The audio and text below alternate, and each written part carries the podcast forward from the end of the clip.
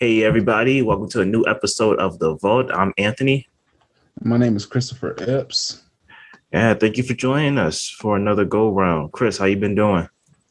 Uh man, it's been it's been a um it's been a fun summer so far. We are what in August now. Um what so it's August 3rd today. And uh yeah, man, it's been uh, it's been an interesting summer with you know kind of like post coronavirus but still like having a delta variant on the rise and stuff like that so it's things aren't exactly quite back to normal it feels like you know i guess this is our new normal dealing with these viruses or whatever but um yeah things have still been happening in the world Okay, yeah, yeah, I agree with you. Things are um, things are happening. It is. I really hope things don't turn around for the worse, and we gotta head back home. Well, none of us are really heading back home. We're we're still gonna go out, but I hope it doesn't go to the point where there's gonna be restrictions again. And um, yeah I don't want. I, don't want to be. I don't want to be depressed. Let's not even go there. uh, but I, I I, I hear I hear what you're saying though. I hear what you're saying. For a minute when you said summer, I thought you was I thought you were about to say you were about to have a uh, a hot filmmaking boy summer, strictly reserved for your wife.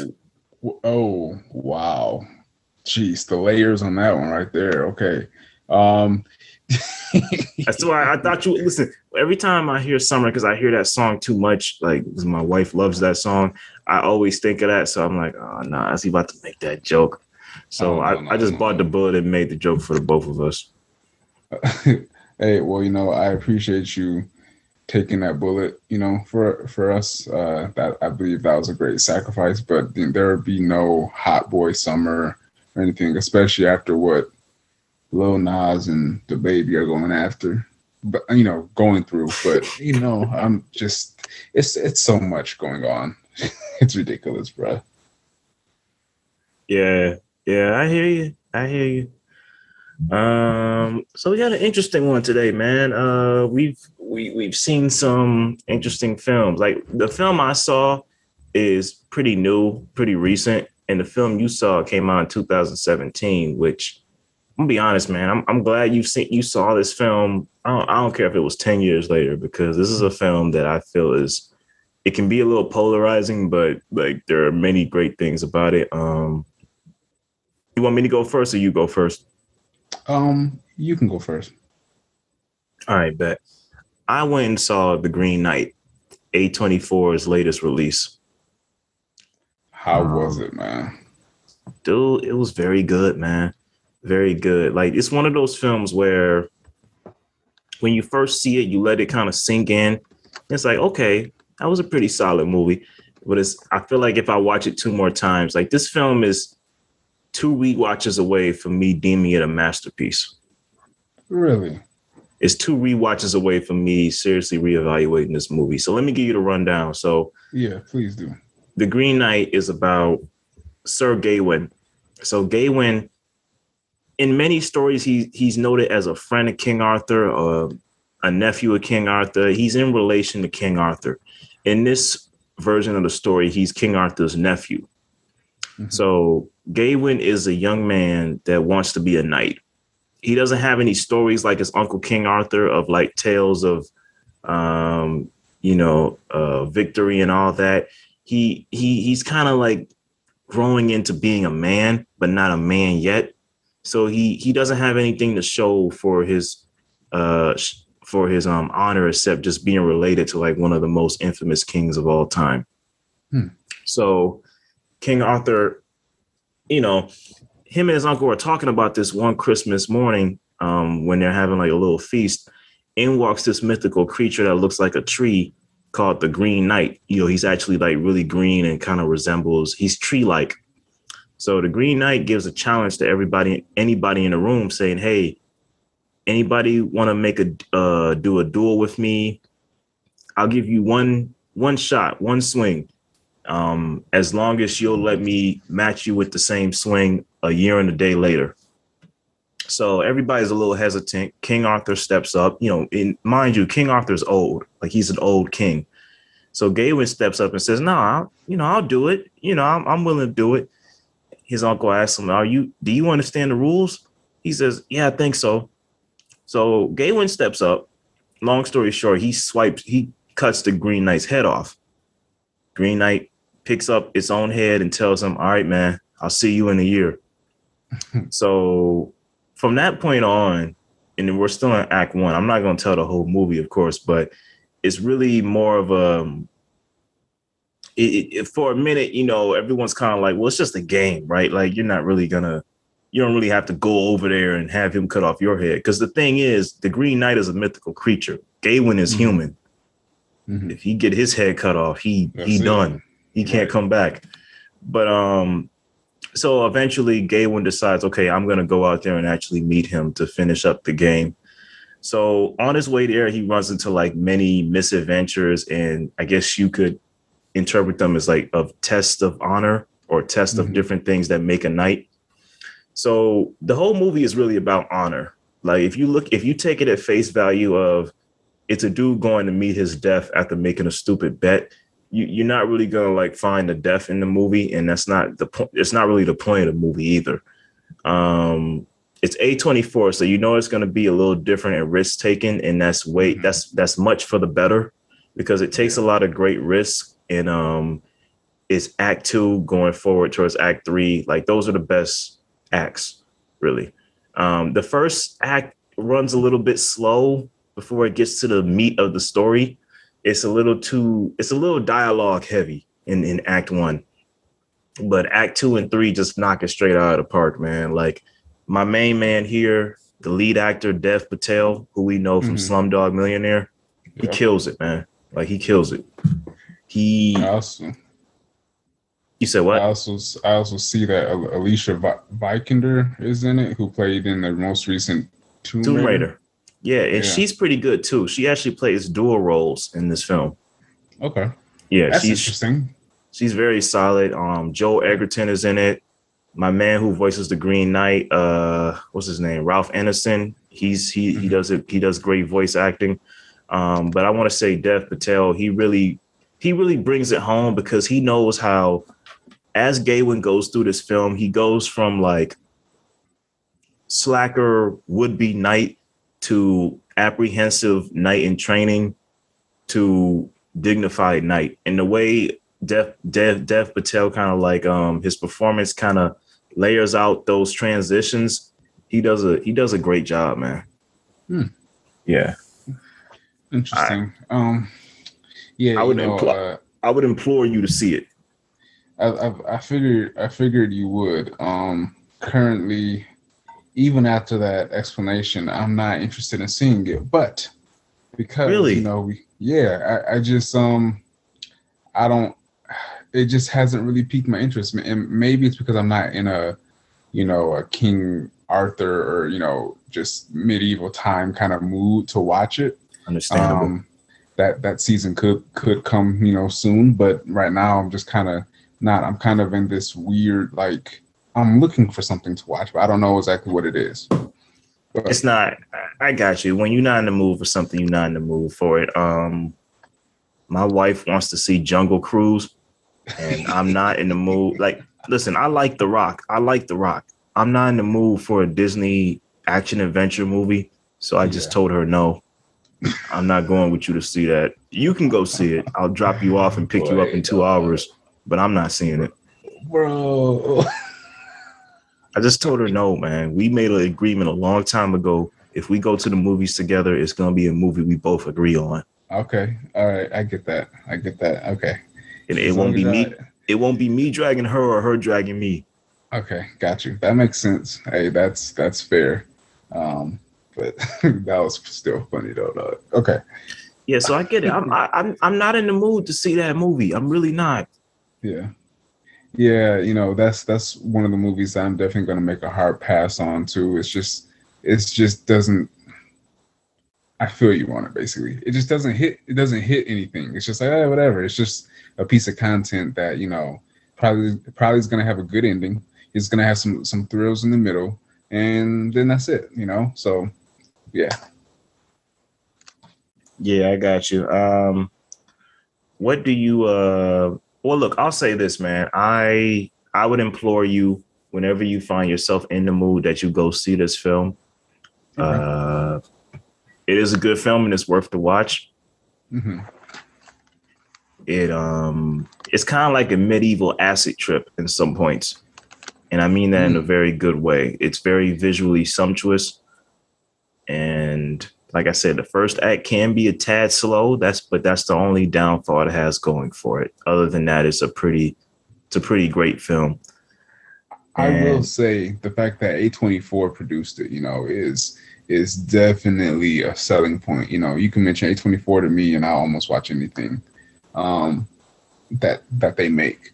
But um yeah, that's that's definitely a redeeming quality. So, you know, that does pique some interest.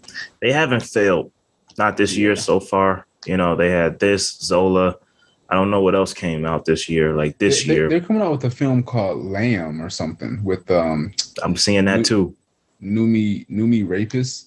Um, Yeah. it's it. I, I'm I'm still not sure exactly what it is. I'll I'll have to like you know, uh, watch a few more trailers about it because I it didn't really pique my interest. This was the first A24 film that didn't that didn't really pique my interest. The trailer looks weird. trailer.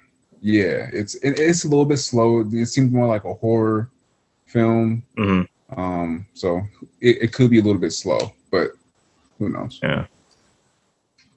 Yeah, I'll see it. I'll, I'll definitely see it.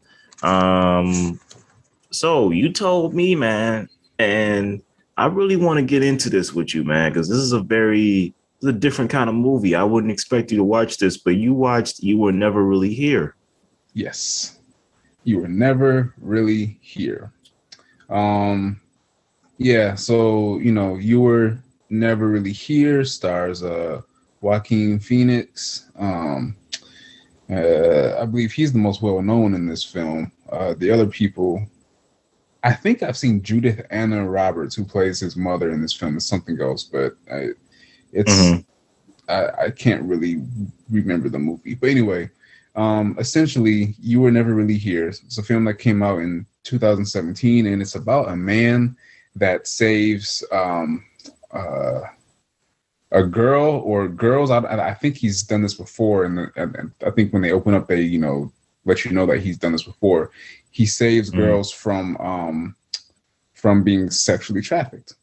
So you know, right there, you know, that's an interesting topic, you know, because we are dealing with that heavily in today's world. Um, so, uh, good, good topic to cover. Um, good actors, you know, Joaquin Phoenix, especially after seeing him in Joker. Um, hmm bruh, uh, the film bored me. Really? the film bored me, bro.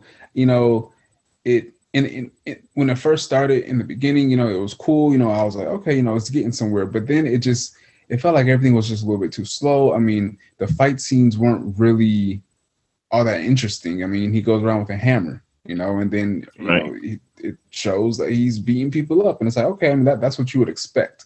It's closer to real life than it is anything that's like, oh my goodness, like look at what he did to this person or blah blah blah. You know, I mean, I Mhm. get it.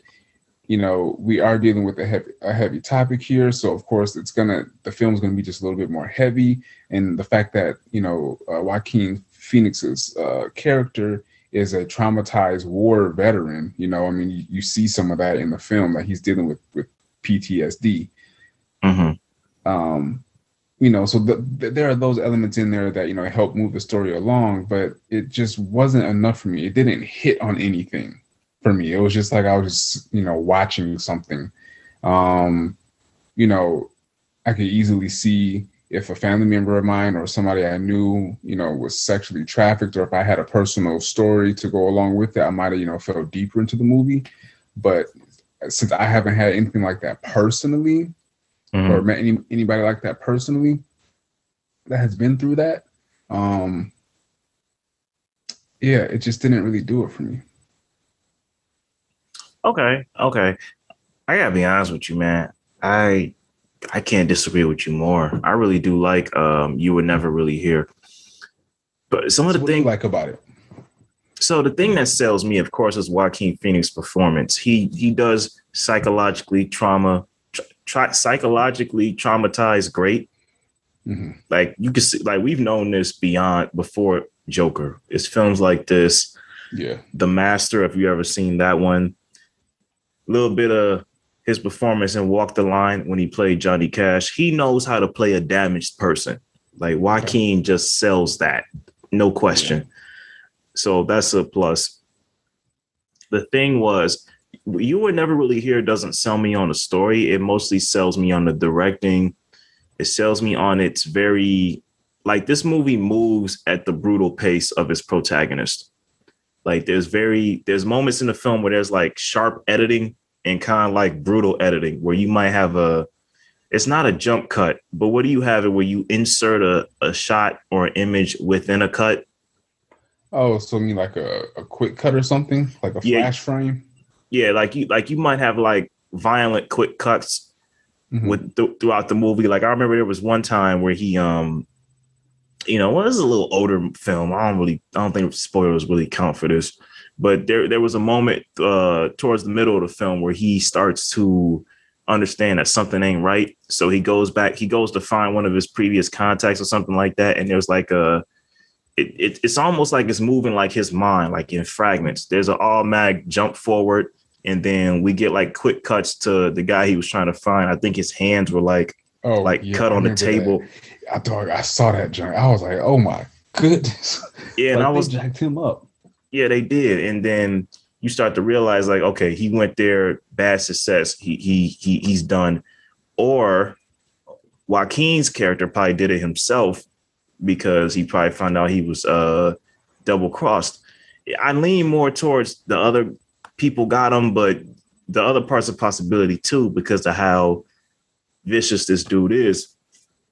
And I think the reason his mind, the reason the film moves in fragments, again, it matches the mind of the protagonist. But it, when you also dig deep into the protagonist's uh, past, you'll get like little like haunting jump cuts of like when he was a boy, and you might hear his parents arguing or fighting and stuff like that. Like you'll get moments like that. And then you'll have very slow moments. Like there's a moment where he goes home to see his mom, and that leads to like a standoff with another person. And then that weird scene where they're both like singing or something. And scene where they're singing. Forgot that part. You know, remember that he went to see his mom or something like that, and then uh, there was that shooter there, and then they had that confrontation. Oh, yeah, yeah, yeah, yeah. And, and then and then they were both on the ground singing. Yeah, that was weird. That was really weird. I just love this film, and that film doesn't doesn't even feel long. That movie is straight up ninety minutes. Like it's yeah. very hard, fast, and brutal. Um, there are slow moments like that, slow, awkward moments like that, but I feel like that adds to the film's power. Um, it's not a perfect movie by no means. It's definitely not awful. Um, I just think it's just a great thriller. Like mm. um, him walking around with the hammer, there's a moment on a surveillance camera where he's walking up with someone with a hammer on, and then the camera just cuts as he about to as he's about to knock someone down. Mm-hmm. He's like a force of nature, and the film felt like a force of nature. You know what I mean? I like his relationship with the young girl. How by all means he was trying to protect her and not harm her, because there's a hole inside him, and you get that through Phoenix performance, of course. But it's almost like not that she feels the hole but it's like she's kind of the same person as him. Yep, I was just gonna say that, and I, I think you know that's why they they connected because if you if you think about it, she's gonna have PTSD. He already has PTSD, and right. now these two are coming together. I mean, most of the time when they sit, and you know, like in the last scene when, when they were sitting at the restaurant, mm-hmm. um, you know, it shows them. I mean, even the first time they met, they just sat there and just didn't say anything. So every single time they come together, they just sit there and don't say anything. And it's like in the silence, they understand each other. You know what I'm saying? Like they mm-hmm. can understand each other just by sitting there. They don't have to really talk. Um, so I think that they they did kind of connect in a weird way that, you know, most people would be like, so y'all just sit here and just like don't say nothing. Like tell some jokes or blah blah blah. Like, no, these aren't the joke kind of people. They've been through stuff. So right, right, right. So yeah. Yeah, I I thoroughly enjoyed that movie. I could see how I could see how the maybe it didn't connect with you as much. Like, what were you what were you looking to great get out of it? I was looking for some, you know, um, well choreographed action scenes. Um, I was expecting, oh. Yeah, want to get that from that. Yeah, I was I was expecting, you know, him to. I was expecting it to him to find multiple girls, like so it would be like different like missions instead of it being one mission. Um, I I the, the violence, you know, of course, I I expected, you know, the violence that was in there, but um, I didn't expect it to be. I didn't expect it to be as slow as it was. Mm. Okay, fair enough. Yeah. I will say this: the person who made that film is a director I follow. Her name is Lynne Ramsay. Okay. If you didn't like this film, I would re- recommend another film she made. It's called um, "We Need to Talk About Kevin." It has my man Ezra Miller from uh, Justice League, and it has what's her name, Tilda Swinton and John C. Reilly. Now, this film, this film is one of my favorites because it's about? it's a. You said what? What is this one about? So this is kind of a dark film. This is about nature versus nurture in a way.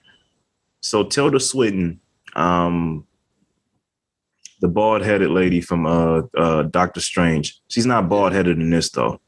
Yeah, see, yeah, yeah. So she gives birth to a, she gives birth to a boy, and it's just showing her through the years how her and the boy have a very tumultuous relationship like it's not a loving mother son relationship she wants she wants it to be but the son is just the film kind of goes back and forth on whether the son is like inherently evil mm-hmm. because it keeps going back and forth between present day and um, something that the son did um, mm-hmm. that today on which uh, she's just going back and forth on like like how did this all happen? I'm not going to tell you what he did because you find that out in the movie.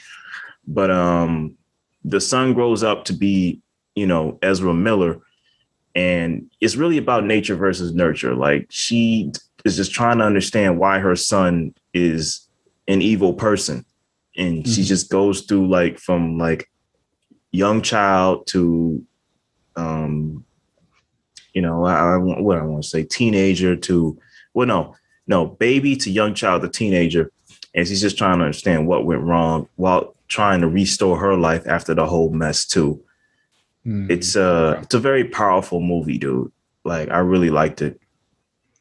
Yeah, uh I, I'm actually interested in it because uh I, I I searched for it and I clicked on this thing that said what what disorder does Kevin have and we need we need to talk about Kevin and it said psycho psychopathy. So I'm interested. yeah, I guess that's one thing you could give him. Um, yeah, that's what it, Ezra Miller's pretty great in it too. It's a very dark film. Uh, Tilda Swinton nails the lead role. Okay. But uh, I would it's it's uh as as Rotten Tomatoes says, which I I don't know, man. Rotten Tomatoes, I'm not really looking at them anymore. Cause I, I mean, for me with Rotten Tomatoes, I never look at the critic score. I always look at the audience score. The audience score never leads me wrong. Mm-hmm. Most audiences don't like thought-provoking independent films, though. Most, you're right. Most of them don't. I haven't checked the Rotten Tomatoes score for this one, but um, um well, I, I was just going to say that Rotten Tomatoes says that it's a great blend of drama and horror. So uh, that's pretty much how I would summarize it too. It's just it's it's just a terrific film. Well, see, look, so the the, the critics gave it seventy five percent, and the audience gave it seventy eight. Yeah, I wouldn't go so off that. That's pretty good. Really? I mean, that's that's pretty good score. Score in my opinion. Any anything no, no, yeah, yeah, yeah, and above. Yeah yeah, it's it's a it's a good uh it's a good score, but um, yeah, I, I would give it a chance, man. That is a great film, and it might redeem your experience with You Were Never Really Here. In my opinion, that's the director's um, best film. I, I still got to see her second movie, but so far in her career, that's my favorite film of hers. Okay, I mean, hey, you know, everybody has their their uh their sweet treat. So I mean, hey, if that's yours, hey, that's what's up. I'm about to um, who's uh, you said her name was Lynne what? Lynne Ramsay. She only has four films, really. That's actually not that bad though. Actually, I, I actually like directors that have a shorter list than a longer list. Um, mm-hmm. because it shows that they actually put effort into their stuff and they craft it uh how they want to, you know, instead of just being like, okay, I'm a director, let me do, you know, 20, 30 films, you know, be mainstream. You know, this person probably actually crafts her stuff really well. So yeah, her and you know, the sound design in her movies are great too. Like mm-hmm. the sound design, and we need to talk about Kevin and um and Ian and you were never really here. Yeah. Yeah, yeah. The sound design was good. I have to say. It definitely keeps you in the movie. Yeah. Um, I wanted to ask you something, man. So before we close this out, what do you think of the whole Scarlett Scarlett Johansson Disney thing, man? Um, man, that's a complicated one, man, because it's like, so I get it, you know, she she lost what fifty million in revenue because of the way that they released the film. Um, I'm not gonna lie. If that, if that was my last film with Disney or whatever, and you know they kind of botched it like that, I'd be kind of pissed too because it's just like, yo, this is my last film. She was probably mm-hmm. looking forward to taking like some kind of vacation or something, to be honest, and mm-hmm. they botched it, and so she lost that money. I would kind of do a lawsuit as well. Um, it's well, but but then again, at the same time, if you look at it from Disney standpoint, they're trying something new. So they're saying, okay, we're going to do a theater release, you know, for a shorter window and then put it on Disney Plus. So it seems just like a conflict of interest, really. So I don't really know if anybody's wrong here. It's like, okay, we're coming out of a pandemic and we got to figure out how to get the best position on this film. And then from Scarlett Johansson's point of view, she's like, well, just put it in theaters so I can get my money. So but then again, I don't think it would have done. It did well in the opening weekend, but I think it would have still tapered off because not as many people are going to the movies these days. So I think it was the best thing to do it the way that Disney did it. But if I was in her position, I probably still would have sued though. It's a weird place to be. It is a weird place to be. My opinion is I hear what you're saying. I think if we left it at conflict of interest, fine. Mm-hmm. You know, because I was wondering, like, well, was it in her contract to get something on the back end from things such as this if it was put on Disney Plus, like getting things? Because remember, you know, Warner Brothers, Time Warner got sued when they put all those films on, a, scheduled all those films to go on HBO Max and theaters mm. simultaneously, and that's still going on. Yeah. You know, apparently Dune is still supposed to stream on HBO Max and show in theaters. So if there was something, if there was something in her contract that resembled, hey, you know, I'm supposed to get something on the back end, then I think she has a case. My whole thing, the thing that makes me a little, the thing that makes me side eye Disney is their response. That was like, hey, Scarlett's suit has no merit. And you know we're, we're a little uh, offended that in time of in the time of pandemic that she would ask for more money. I'm like, hold up, man. Yeah, you you're you're the same guys that charge thirty dollars to watch a new movie in, with people who do have the subscription.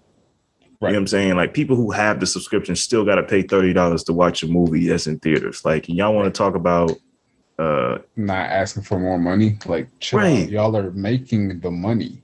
Y'all, I mean, as soon as Disney came out, they had they already had you know a few million subscribers, so they were already making like like, it's the it's the mouse. It's the yeah. mouse. The mouse yeah. has the money. Right. So when they said, listen, when they said that, and in all the all the organization groups came forward and said we stand with Scarlett Johansson and getting her just due payment. You understand this is a industry where female actors are already underpaid than male actors. There's a whole movement behind this that's trying to stop this. And y'all gotta come out and make this statement. I feel like the moment they messed up, the moment their PR messed up, is the moment he went to, and in this time of pandemic, she should be ashamed of herself asking for this much money. I'm like, dude, that's where you messed up. You're Disney, you're a corporation that's right. making money. biggest, one of the biggest entertainment corporations that's throwing today. That's throwing stones in the glass house. You guys are making money during this pandemic right. and asking for more money from subscribers during this pandemic during a pandemic, during you know that, a time when people are literally about to get thrown out of their apartments because, because the moratorium has ended. They don't they don't want to go to the movies because they don't want to be near people and, and they're afraid to get sick. They're not vaccinated, yeah. but you want to we want them to pay thirty dollars from home. Right. We can play this all different types of ways, man, and like it makes them look like hypocrites. It, it does. It does. I feel like if they just stopped that, you know, her her statement has no merit uh, we, however, it was a pleasure working with her, you know, in um, throughout the Marvel films. They left it at that. Be like, all right, just a conflict of interest. You know, that's that's their business. But when they when they made it personal, it's like y'all kind of shot yourselves in the foot.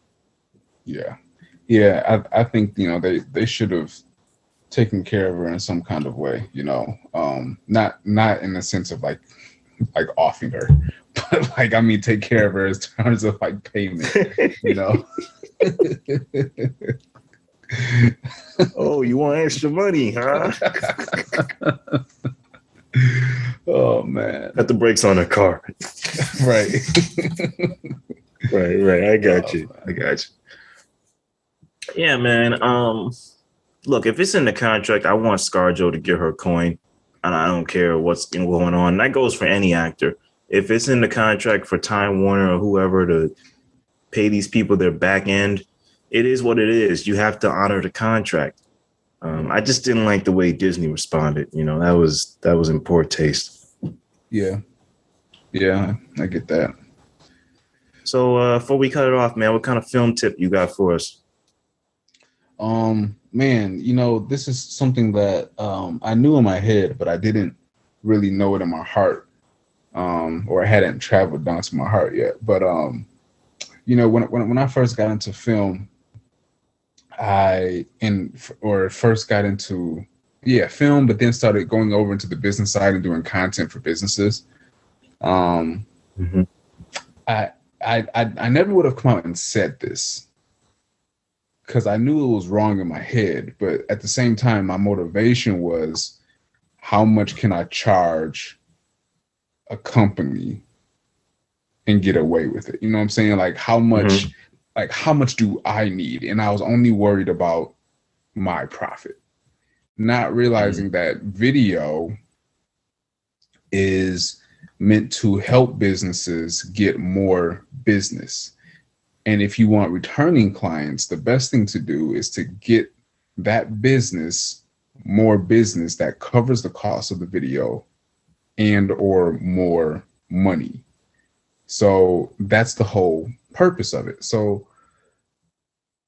the way that I approach dealing with companies now is like, okay, how can we get your company to a place of profiting more than what this video costs? Because that's that's the purpose is to film this so that the work gets out there and people buy your stuff more. And we, we want to double the profit versus what you paid for this video. Um, seems like a simple thing and everything, but it was something that kind of just now, you know, after reading more business books, after just, you know, getting a little bit more experience, realizing that, you know, if you want to survive as you know, a video production company, you need to actually care about the profit margins of the businesses that you are working with. It's extremely important. Otherwise, you're just a leech, and leeches get cut off. So that's something that I learned recently, and it's finally traveled from head knowledge to heart knowledge. So, if you get what I'm saying. No, I get what you're saying. I get what you're saying. So, in other words, don't be greedy. You know, keep your rate firm, but don't don't overprice people. You know. Yeah. Yeah, and, I mean, and, and and you know, of course, there's things in that. You know, you want to you want to ask them, okay, what are your sales usually like? You know, um, Mm. what you know, how much profit do you bring in? And that may allow you to, you know, assess the situation a little bit further and say, okay, you know, you bring in this much, that means, you know, um, you might fall into this package, which having packages as a video production company is important too, you know, because then that gives clients the opportunity to choose a package and see what what works for them. So um I'm just kind of going about business a little bit differently nowadays um, and thinking a little bit more about what the other person needs and why they are coming to me as a video professional and going from there and trying to build relationships and get both of us to be profitable so that so that we can both grow together. Okay. Yeah, that sounds dope. I'm uh I'm for that. Uh all right, folks. I think we're gonna cap it off there. Uh this has been a great episode of the Vault. Uh y'all take care. All right.